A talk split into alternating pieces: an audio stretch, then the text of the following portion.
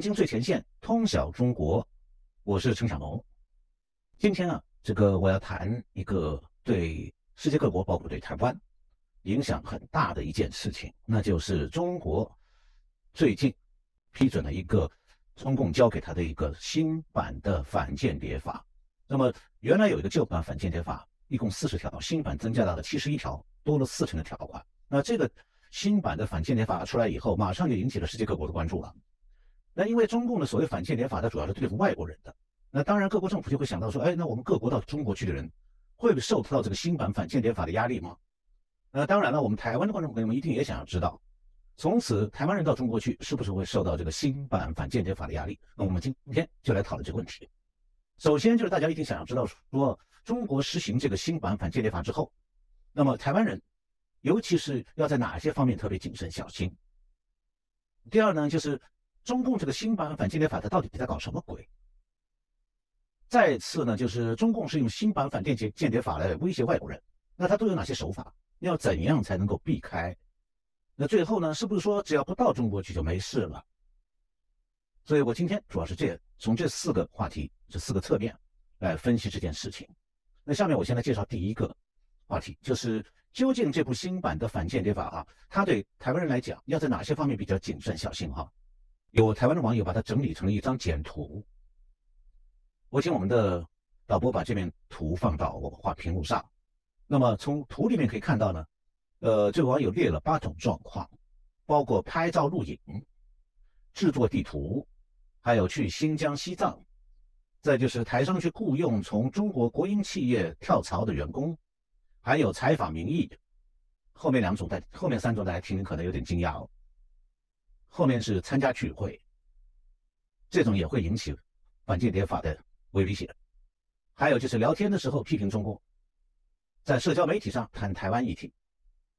那很多台湾观众可能会觉得说，这不是太夸张吗？怎么会这样？为什么要这样？真的是这样吗？那如果这样问的话呢，你就应该看我这个节目哦，因为今天的节目就是要为那些把中共想得太善良的人啊讲清楚，说中共这个新版的反间谍法对外国人的致命威胁。那么刚才讲这张图里头提到的几种。情况呢，可能是这样做是有可能被中共当间谍来处置的，但是他列的这八种情况，并不是全部的危险啊，其实还有很多情形也是很危险的，不是只有这个网友在图里面列出来的八种而已。那更多状况呢，其实是要你们观众朋友你们自己来理解，自己来假设的，因为这关系到说你们如果去中国，怎么样保住自己的安全？还有啊，哪怕你去的是别的国家，你怎么样不会被中共抓到中国去？那么中共这个新版的反间谍法呢，他他说他是要保护中国的所谓国家安全。那很多人会讲说，啊，那每个国家都会讲国家安全呢，那中共颁布一个反间谍法，不是也没什么奇怪吗？其实后面我会来具体介绍，中共的所谓国家安全，确实和世界所有民主国家他们讲的国家安全是完全不同的。中共的国家安全会不包含到说文化层面，也就是说你在中国聊天唱歌，一个外国人跑中国去聊天唱歌。中共都会认为说你这样做会危害到中共的国家安全。那台湾会有很多人讲说，呃，中华民国的国民到中国去，以前不是很受欢迎吗？没错，这是事实。但是时过境迁了，中共已经变了，他不对台湾不再客气了。现在他对台湾是虎视眈眈、凶巴巴，这点我想大家都清楚。所以现在中共这个新版的反间谍法实行以后，台湾人再要到中国去讲话都要非常小心了。比方讲，你可能讲一句在台湾天天会讲话，比方讲说明年总统大选，就这么几个字，你在中共耳朵里听起来，这就是宣扬台独哦，而且是属于危害中国的国家安全，是可以按中共的新版的反间谍法来治罪的。那看到这里的话，我想观众朋友们可能就会想知道说，中共的这个新版的这个反间谍法到底在搞什么鬼啊？这就是我今天的第二个话题。那中共它是有一个二零一四年颁布的它的第一个反间谍法。然后呢，现在又颁布了新版的反间谍法，二零二三年刚刚四月份通过颁布的。那我看了一下各国媒体对这个新版的反间谍法的报道呢，多半都是根据他们自己的理解来加以评析的。但是啊，其中有一个环节没有国际媒体查过，那就是中共推出一个新版反间谍法，到底哪些内容？我前面讲的原来的旧版是四十几条，现在七十几条，哪些内容是新加进去的？那这个细节至关重要，因为从这些细节里头，我们才能知道。中共这个新版反间谍法它的真实意图到底是什么？那么中共他又想怎么样来对外国人施加压力？呃，为了让我们的观众朋友们啊对中国的这个新版反间谍法有一点稍微深入的了解，我在准备今天这个节目之前呢，专门做了一些研究。所以这样的话呢，台湾观众朋友们，你们就有必要啊对中国的这个新版反间谍法有一个比较全面的了解。我是为了让我们的节目的观众朋友可以得到很准确的信息呢，我是逐条的比对了旧版反间谍法和新版反间谍法，然后今天是我来算是独家给大家提供我在这个方面的深度报道。那么从这一次中共修订反间谍法，它到底在搞什么鬼？下面我来介绍一下啊，大略大概是三点，主要是三个特点，其他的部分我就因为咱们时间有限，我就把它们忽略掉，就重点讲这三点。那第一点是说。新版的反间谍法，它是大幅度扩大了中国中共讲的国家安全的这个范围。那过去中共呢是关注的国家安全主要是在军事的部分，所以它对这个军事情报的泄密是最关注关注的。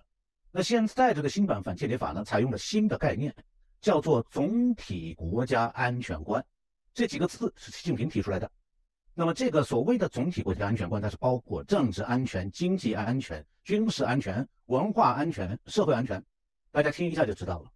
除了政治安全、军事安全、经济安全以外，那个社会安全、文化安全，在其他国家不是所谓国家安全主要关注的地方。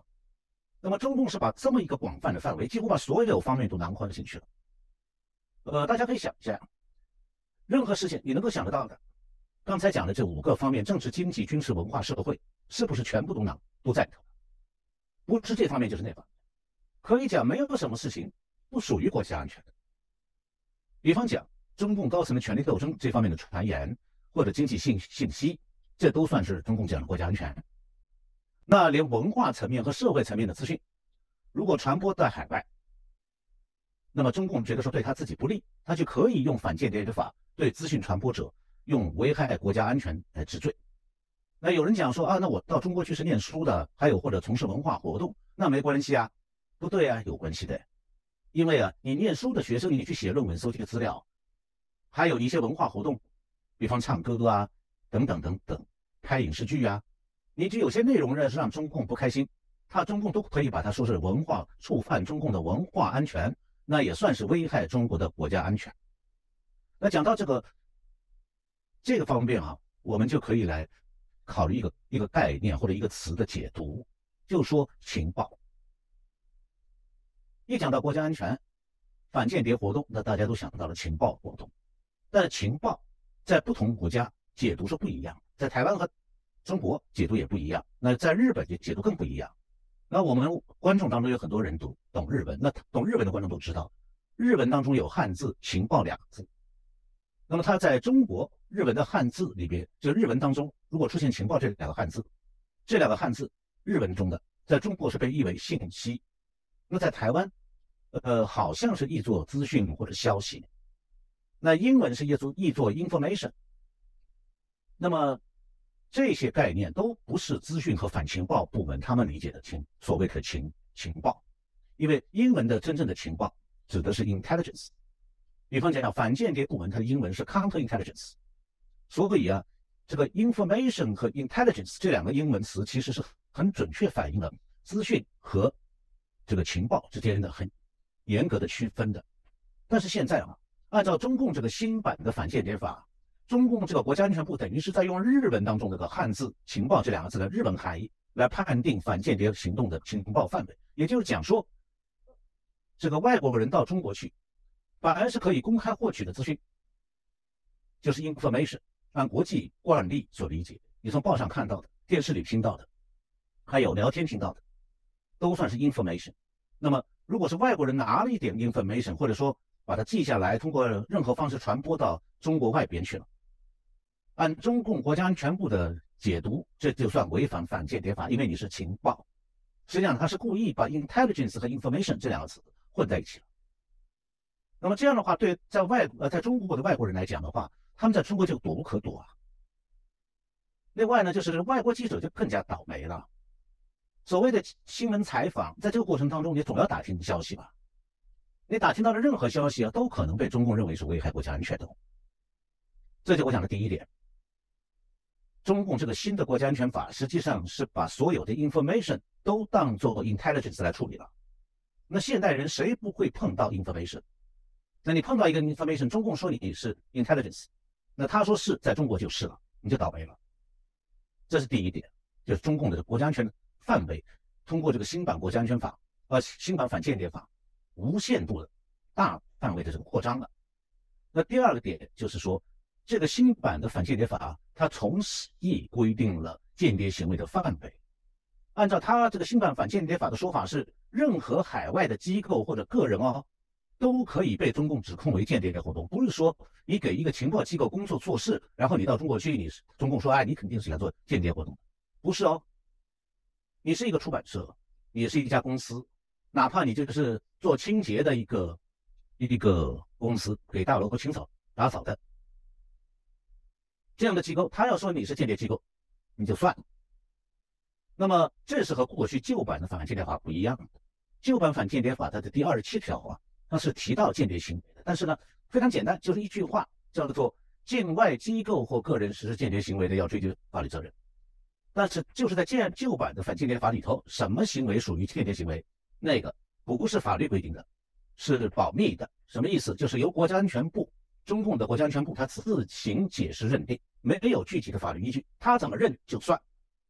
那么这样的话呢，这个尽管是这样，旧版的反间谍法对这个间谍活动的定义啊没有做任何一个字的说明，就是反间谍法什么叫间谍不规定的。那么这个新版反间谍法呢就更厉害了，他把旧版刚才我讲的那一句话写成了七句话，然后把这七句话分成七个二级条款，其中有两两句呢是旧版里头有的，另外新加了五句。那个新增加的这个二级条款当中啊。呃，包括说，比方讲，你参加或者投靠间谍的组织，或者接受间谍组织的任务，还有呢，受境外的个人委托获取中共的所谓情报，这个情报有可能就是 information 公开的，但是他说这也是情那个 intelligence。那么再就是，如果是在境外，这个人被中共认为说，哎，你曾经入侵过中国的互联网，这属于谍报活动，都属于间谍行为。那么，境外的什么的机构在中共眼里算是间谍组织？那什么样的个人委托？比方说你，你妈妈说你到中国帮我拍两张照片，我看一下。哎，那说不定说，哎，你拍了照片，那委托你的，你妈妈就是间谍，你接受间谍的委托，算是接受间谍任务。那么新版的反间谍法还是一字不提，把什么是间谍这个解释权留给了中国的国家安全部。也就是说，中共的国家安全部具有无限度的解释权。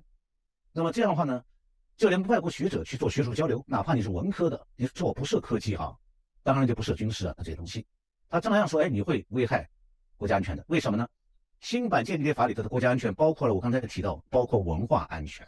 那至于国家安全部怎么解释文化安全，叫做法无明定，什么意思？就是中共特务任意解释。这样的话，对外国人在中国来讲的话，你简直就像这个这大笼子里。然后呢，从任何一个方向啊，随时有一把一把刀朝你刺过来。呃，这是第二点。第三点就是新版的这个反间谍法宣布啊，在中国国家安全部可以划定安全控制区域。那么哪些地方是安全？中共讲的安全控制区域呢？又是保密的。所谓安全空域、安全控制区域的意思说，这个区域，这个如果你外国人进入的话，哪怕你是去旅游。路过或者不不小心走到一个地方，中共说：“哎，这是我的安全控制区，我马上抓人。”理由是你非法进入安全控制区域，危害国家安全。但是，什么是安全控制区？哪里是安全控制区？对不起，不但对外国人保密，对中国人也保密。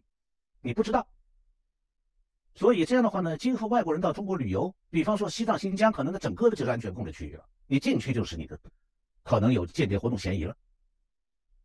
另外呢，有人说，那我就到公园啊，还有比方像北京的故宫啊，我去看，应该是安全的哈。其实我跟你讲，北京的公园啊，也不见得都安全。我举一个北京市中心的一个公园——北海公园，去过北京的人都知道的北海公园。那在北海公园里头有个团城，从团城上往南看可以看到中南海的，那往西看是看到军方总政治部有一个办公大楼。那么北海公园的西北角有一部分建筑是被军方情报部门占用的。占用这个这部分建筑的，就是原来军方这个总政治部的对外联络部。那么对外国游客来讲的话，那这个公园不就变得很危险吗？你说你信步走在公园里头，可能不小心你就已经靠近安全控制区域喽。呃，那你在公园里的自然东看看西看看吗？你还打卡拍张照，哎，那是刺探军事情报呗。所以我现在给大家解释这三点。第一点，国家安全在中国的范围被扩扩大到所有方地方了。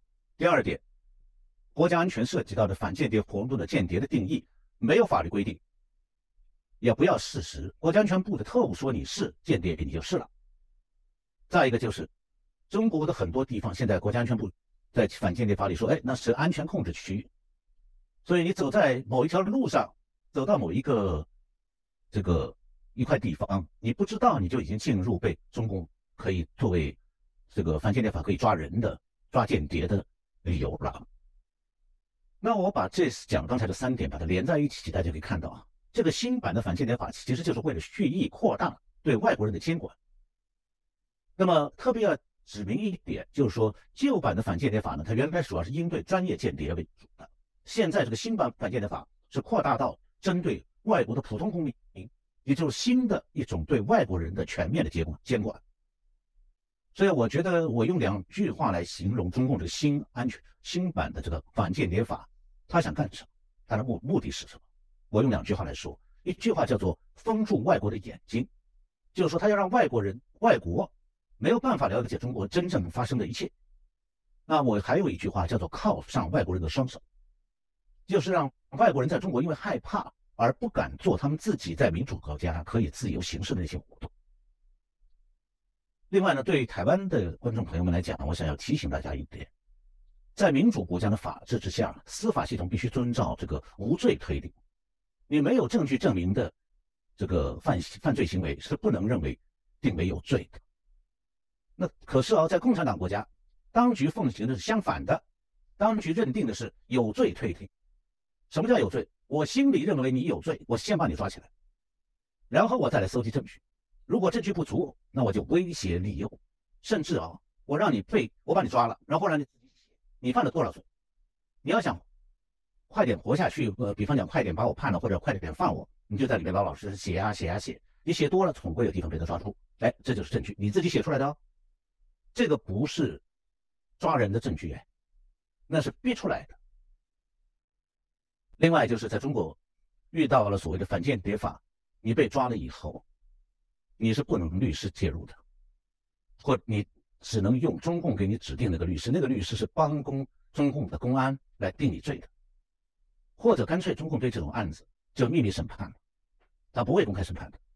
这样的话，外界就没办法知道说中共假设某某某以间谍罪判判处徒刑，那这间谍罪里面的证据呢，根本就不可靠，是不中共瞎编的。那你被抓的人自己在里面不敢申诉，外界的记者不许调查到庭，然后媒体不报道，或者所有媒体的报道都是中共官方指定的那种内容叫通稿，有公安局发一个稿子，然后媒体照登，那上面去真话假话都混在一起，你说这个被抓的人冤枉不冤枉？不冤枉了。因为已经被中共搞死掉了，搞定了。那下面我再讲第三今天的第三个话题，就是中共用新版的反间谍法来威胁外国人啊，都有哪些手法？那这个反间谍法它是用来对付外国人的哈，当然它是对付所有各国的人，不光是针对台湾人。那台湾有些人说，哎，那没关系哦，我只承认中共的统一政策了，我也不支持台独了，所以啊，中国人对外国人那个反间谍法对我没用了。其实嘿，中共抓台湾人的时候，不会把台湾人当做自己人的，他照样会用危害国家安全的刑事罪来治罪的。所当然，现在中国这个新版安全反间谍法威胁最大的就是记者。你外国的记者到中国去，你当然就是要去采写新闻嘛。那写新闻，你记者就要有自己采写内容，你不是抄人民日报才行啊。那样的话，你报社也不通过啊。但是啊，你按照中共的新版反间谍法，要是比方台湾的政治记者去采写军事新闻，或者中南海新闻，或者会议新闻，你就有可能被让中共认定危害中共的政治安全了。那社会部的记者说，我去采写民意动态啊，呃，社会上发生的事情啊，哎，你可能危害中共的社会安全嘞。那经济记者说，我我就采写经济新闻好了。那只要你的经济新闻不是拍中共马屁，而写一点真相，又会变成说你是在危害中共的经济安全。那有人说，哎，那我文艺部的记者，我采写文化活动。哎，也仍然可能触犯中共的所谓文化安全，所以啊，这个这个新版反间谍法，各国记者最反感的，因为所有记者的手脚从现在起已经被完全捆绑起来。呃，不光如此，现在在中国经商风险也增加了。比方讲台商的经营活动，他只要是和中国的竞争对手有矛盾，对方是可以很轻松的用这个台商危害中国的国家经济安全来诬告他。那至于其他层面，比方台商资金想撤出来，那么中共也可以利用国家安经济安全做理由，很轻松的讲说，哎，你们欢迎你们来投资哦。不过哦，这个不过后面很重要，你们资金进来，你的资金就是在我的国家经济安全的一部分哦，资金能不能走，我说了算。那么有的台商说，哎那我的资金还是走了，没错，那你是要给中共特别的好处的，帮他某些别人没帮到的忙的。虽然中共整天在讲什么两岸一家亲哈，但是啊，中共最近对台湾人展现出来非常凶狠的一面，就最近台湾有一些人到中国去就遭到拘捕了。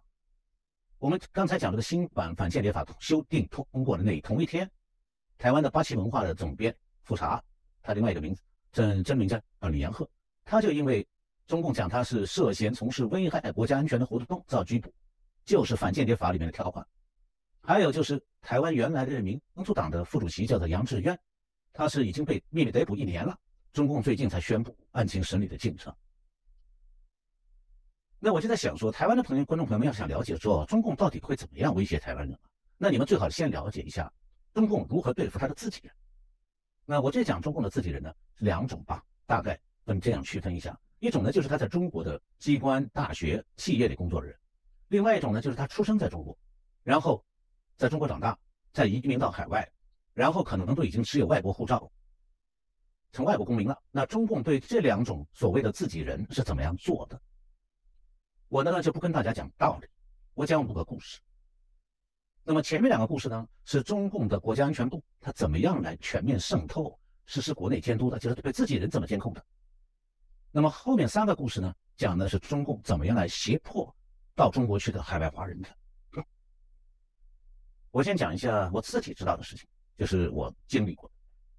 我以前在节目里介绍过，我在中国工作的时候，从一九八六年到一九八八年底，我工作的机构呢是中国这个国务院里面有一个叫做国家经济体制改革委员会，是个政府部会。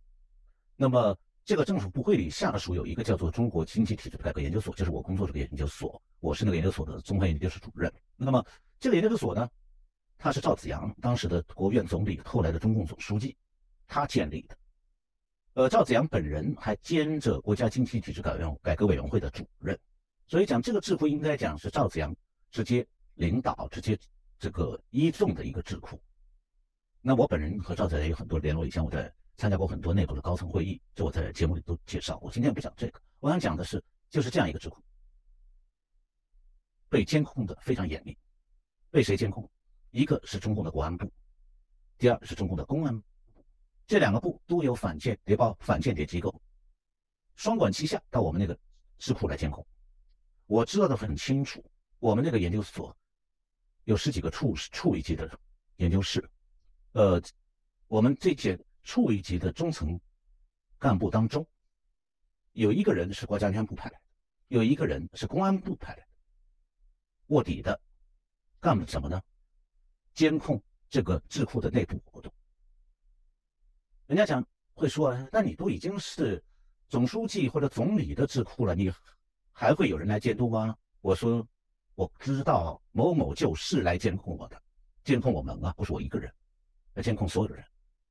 他会负责密报的，密报给国家安全部，密报给公安部。公安部有一个局叫政治保卫局，专门负责这个所谓的政治安全，就是这个监控中国的国家机关还有大学等等。这里面每个工作人员他们的言行，还有他们的活动，特别是他们如果见到外国人，那么这个活动他们要尽量的了解。那这这个故事说明一个什么问题？就是中共的。国家安全部的监控不是说只监控外国来的人，自己人他照样监控的非常严密的。而且我刚才讲了，这个我工作这个智库层级非常高哎，你监控这个智库，某种意义上讲，等于也有一点在监控这个支持这个智库的总书记啊。那国家安全中共的国家安部怕不怕？不怕，他就是一向这么干的。所以，就算你在中国是一个工作在这样的一个机构。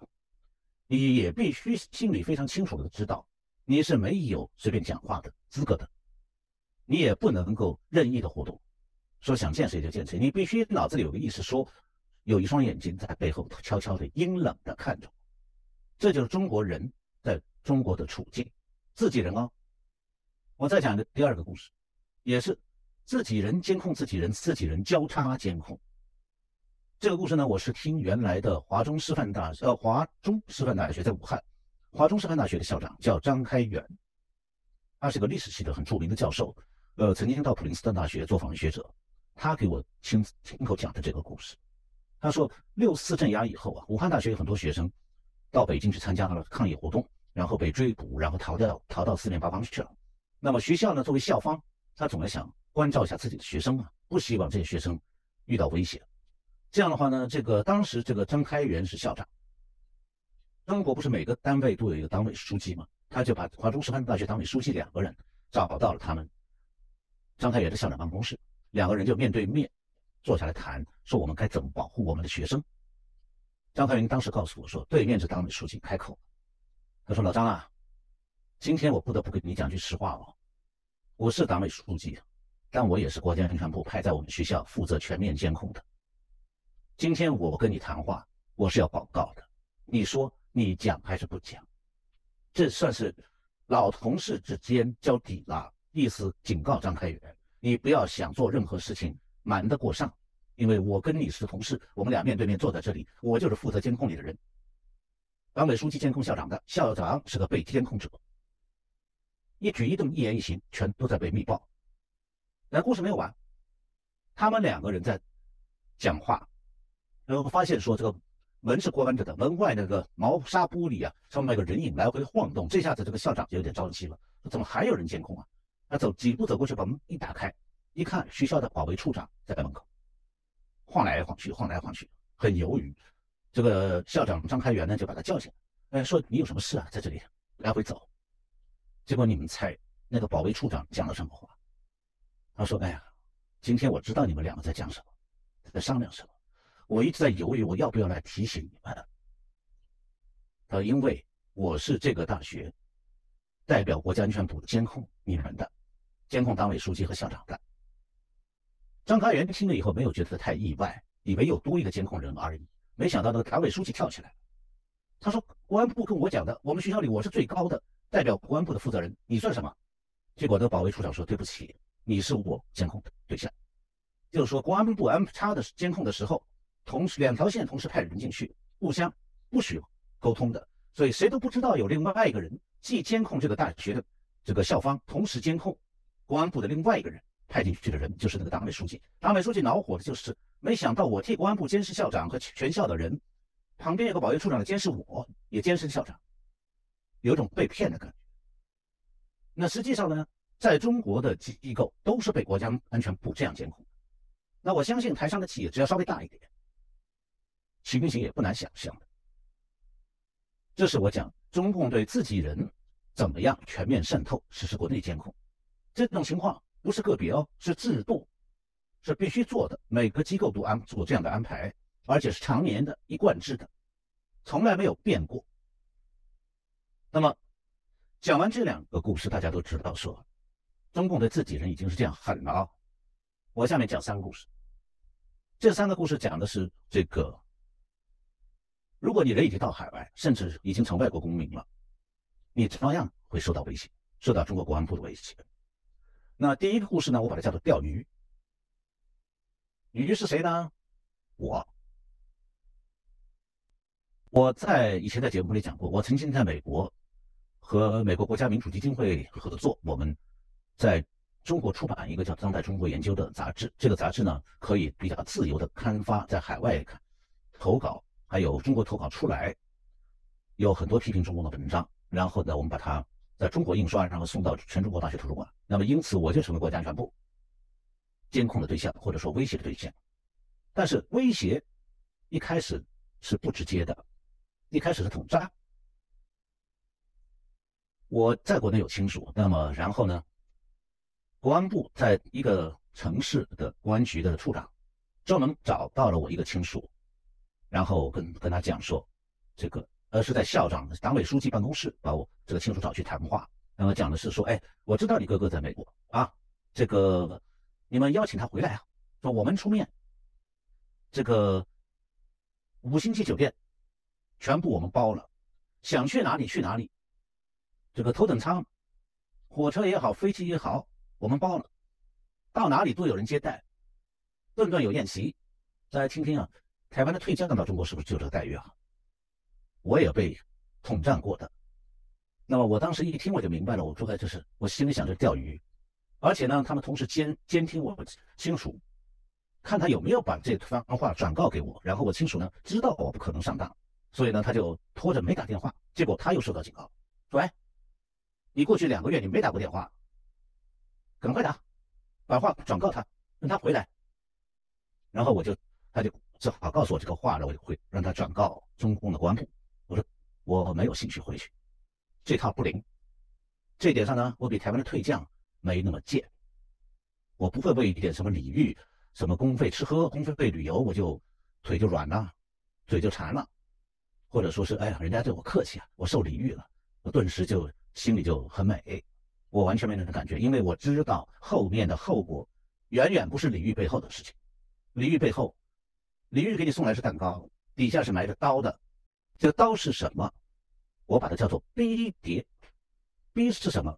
逼迫的逼。谍是间谍的谍。下面我讲一个故事，第四个故事，有个一个在已经在美国成为美国公民的中国的比较有名的艺人士，他父亲去世，他要奔丧，然后呢就回去了。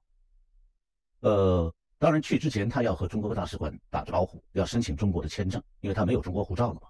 中国大使馆很顺利的给他发了签证，那给人的印象是说，哎，他去没事啊？没错，去的时候没有事，回来有事的。怎么讲呢？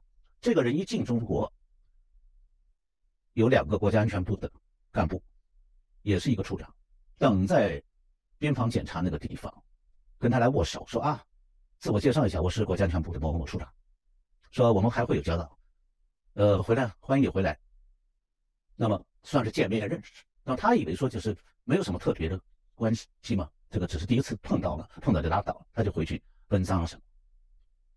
中期间，这个有一天，那两个人又找到他，找到他家，跟他讲说：“哎，某某先生啊，我们这里有张表格，请你填一下。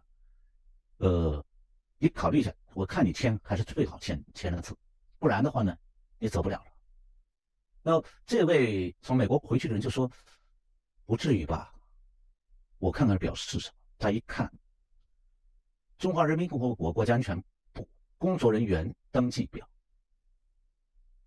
就是说，这张表上填的是自愿加入中华人民共和国国家安全部的情报工作，为中国共产党的情报工作服务。签字某某某，几月几号？这什么表？当间谍的申请表，或者说是这个等着中共批准他当间谍。那这件事情呢，有两有两个侧面啊。有人说，哎，我签的字没关系嘛，我回去不帮他，回到美国就不帮他做事了。关于这一点，中共国安部的人老早想到了，他说你还是签字好了，不然我们会告诉你后果是什么。那么这个这个人就问他，那我要不签怎么样呢？嗯，嘿，那就出下去喽。这话的意思很简单，不放你走了。你想出再出境，对不起了，机场就都有你的名单，你在黑名单上，谁不想出境。那么这个时候，这个这个美国回去的人呢，就觉得说，哎，也许我就这样走吧，明天就走，大概不至于怎么样，我我再走不就好了吗？哦，他果然马上第二天就跑掉，他不签字，但他表格还是带着身上的。结果第二天在海关，咔被拦住，说，哎，对不起，请这边小黑屋来，说有人要要见。电话打出去，一个小时以后，飞机都要起飞了。那两个人来了，赶到赶到机场，说怎么样啊？跟你讲过的吧，不签字走不了的。然后这个人看着他们发呆了，真的走不掉。当然，人家后面还有威胁等等，这个就就不知道细节了。然后这个人只好被迫签字，因为他想离开中国，不然他就离不开了。签了字。国家安全部的处长把这表格收到包里头以后，一面送他上飞机，一面跟他讲，如果以后你主动脱离联系，我们会把这张表的复印件传真给美国的联邦调查局。你知道这是什么吗？这就是刀子的威胁。我用刀子逼着你签字为我服务做情报工作，你要不做的话，我把你举报给美国联邦调查局，让美国人用美国的刀来对付你。你怕哪把刀？一句话，两把刀你都受不了。那我再讲最后第五，也同样是在美国的定居的中国人，中共的国家安部要他在美国参与国安部安排的一个破坏这个海外的一项这个批评中共的一个项目的活动，那他也是不干，然后怎么办呢？你不是国内有亲属吗？人家在海外的国安部的特工找到他，说是我们知道你啊，你哥哥生意做的不错啊。会不会倒霉啊？就看你替不替我们干活了。不干的话，明天早上我们这边一个电话过去，他下监狱。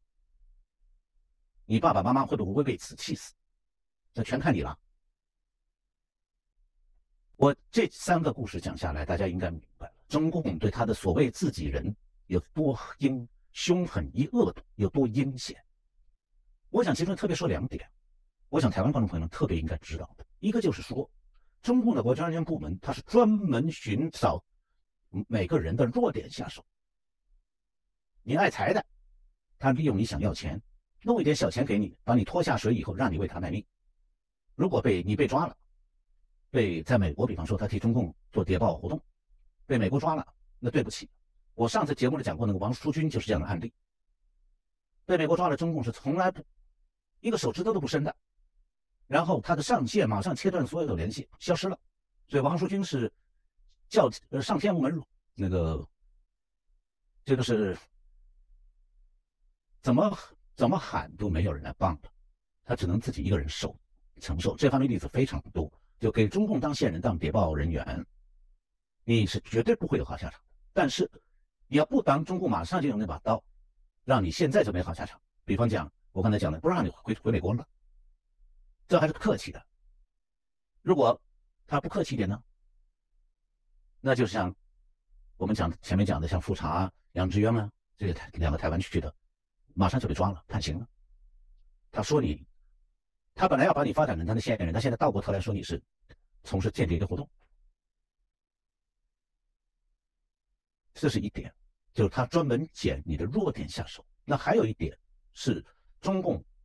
不是只会在中国抓人，他会想要利用外国的刀来对付他想用而用不成的人，或者说他想打击而没打击成的人。这方面的故事，我现在今天就没有多很多时间讲了。那么台湾就可以想一下哈，如果中共的国家安全部把我刚才讲的这套用到台湾人的身上，要如何应对啊？那么其实呢，台湾人落在中共手里已经发生过很多很多了。比方讲，这个二零一五年，台湾有个非政府组织叫人权公约施行监督联盟，呃，李明哲是为这个这个非政府组织做义工的，他就在被中共在中国以危害国家安全的罪名判刑五年，去年四月份才服刑服刑期满释放回到台湾了。那还有啊，二零一九年屏东访寮乡有一个乡政顾问叫李梦居，他到深圳去，突然在那在深圳被中共逮捕，然后。中共说他危害国家安全，有这方面活动，结果把他判刑一年零十个月。现在他出狱了，中国还是不放他走。结果他人虽然算是不坐牢了，牢坐满了，服满刑期了，但是仍然被扣留在中国，他回不了家。那最近发生的就是杨志渊的案件，他是去年到中国去的，八月三号被中共秘密逮捕了，一直到现在一年以快要一年以后了，这个中共才发布了一点案情。那中共这样做的其实是为了恐吓台湾人。杨驰渊呢，他是出生于外省和本省结合的一个家庭。那外公啊是参加过徐蚌会战的，当时是国军的一个基层军官。那讲起来，他的曾祖父还是参加过日军的，到南洋参加过太平洋战争的。那杨驰渊呢，他是比较对政治活动感兴趣，所以在中学期间就开始从事政治活动了。后来就创办了台湾民主党啊。那这个党呢，呃，是说要推动台湾成为独立国家，加入联合国。那么杨志渊是游走在蓝绿之间的。呃，台湾有个统促党，呃，统统促党、统一促进党，大家都知道哈。这个通中国党呢是曾经要吸收杨志远去参加选举的，但最后呢，杨志远是以双党籍，就是台湾民主党和一边一国行动党两个党的党籍去加入立委选举。不过杨志远从来就不在中共公布的顽固台独分子的名单上。就这样一个人，他去中国没多久，二零二二年八月三号被浙江省的那个温州市的国家安全局以这个涉嫌分裂国家犯罪和煽动分裂国家犯罪这样的刑事罪。拘捕，今年四月二十五号才正式宣布逮捕。那么杨志恩的被正式逮捕，意味着中共现在已经开始借口反台独，用抓捕在中国的台湾人来威胁台湾的民众。那我今天最后一个话题呢，就是那台湾很多人会说，哎，那我只要不去中国就没事了哈。其实很多人不知道，中共在海外也在抓捕台湾人。这方面呢，我看到一份报告。就是设在西班牙的国际人权组织，叫做 Safeguard Defenders 保护卫士。他是在二零二一年的曾经发过发表过一篇调查报告，标题叫做《中国在海外猎捕台湾人，中国引利用引渡和驱逐破坏台湾主权》。这个报告的英文标题是 Chinese Hunt for Taiwanese Overseas: The PRC's Use of Extradition and Deportation to Undermine Taiwanese Sovereignty。那这份报告就指出来说，从二零一六年到二零一九年，在北京的压力下，一共有六百多个台湾人在海外被引渡或者强制遣送到中国去了，遣送到中国以后都入狱了。那么这个报告就说，这是在习近平领导下，利用引渡条约、相互执法协议，还有其他多边机构在各国对台湾国民的国际迫害，相当于破坏台湾主权，以便实现中共的政治目标。那么根据这个保卫保护卫士这个机构的统计呢？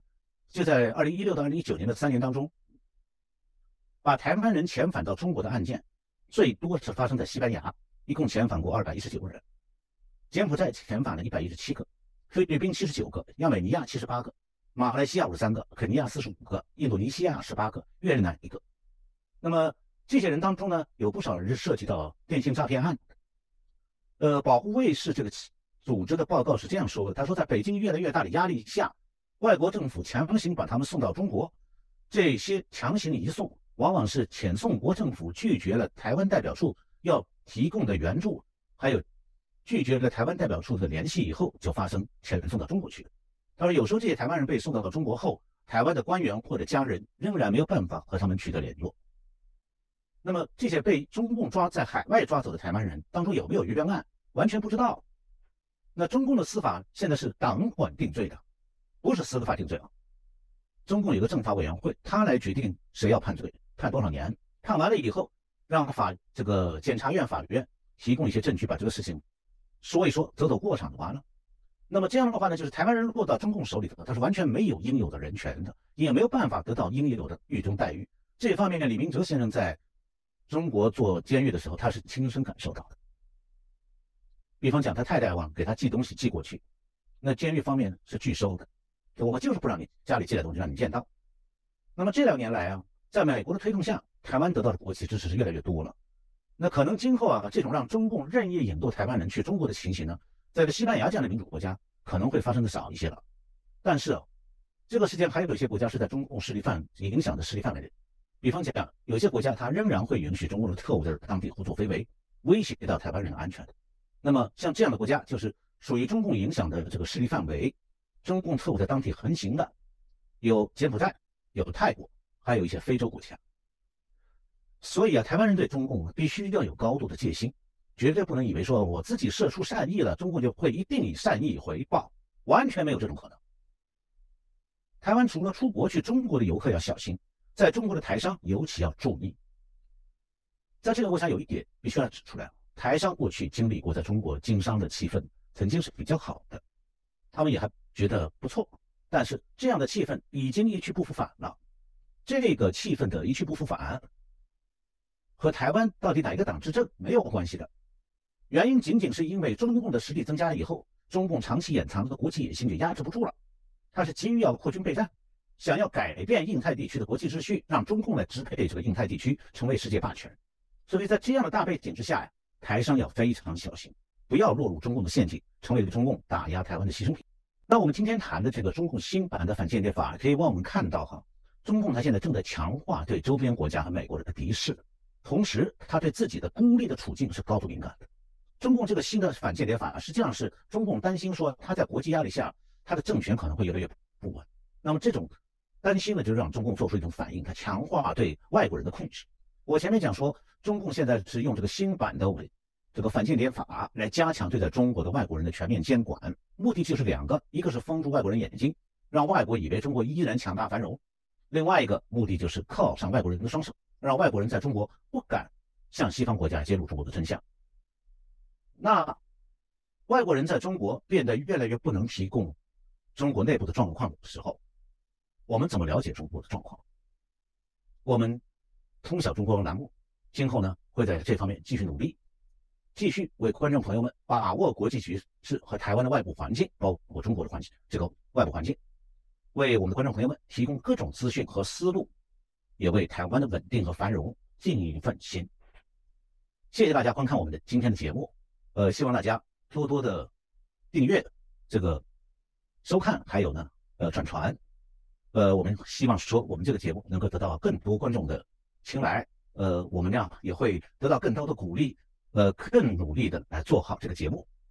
谢谢各位观众朋友。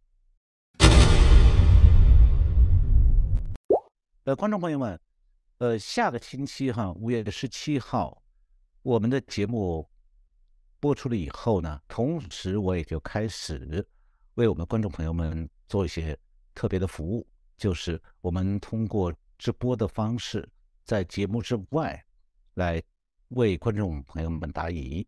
那么，呃，请观众朋友们在这个我们 YouTube 的那个评论区留下你们的。或者是我们到时候提供的这个直播间的留言区，留下你们的问题，然后呢，我看你们的问题，我们来现场的为大家这个提供我的看法和分析。当然不能说我的看法不对哈，呃，但是呢，你们自己有你们的判断，就是你们需要了解的问题，我只希望说你们不要把那问题搞太大哈，这个不要上下五千年，要我一分钟讲清楚哈，那太难了嘿。这个，总之，我们即将为大家在下个星期开始提供直播的服务，希望观众朋友们会喜欢这种形式，增加一种更活跃的，呃，嘉宾和观众之间的一种直接的互动。用这种方式，我希望说能让我们的观众朋友们，呃，更多的，呃，得到一些个满意度。那，这个满意度也是我们期待和我们。努力的目标。谢谢大家，我们下星期三再见。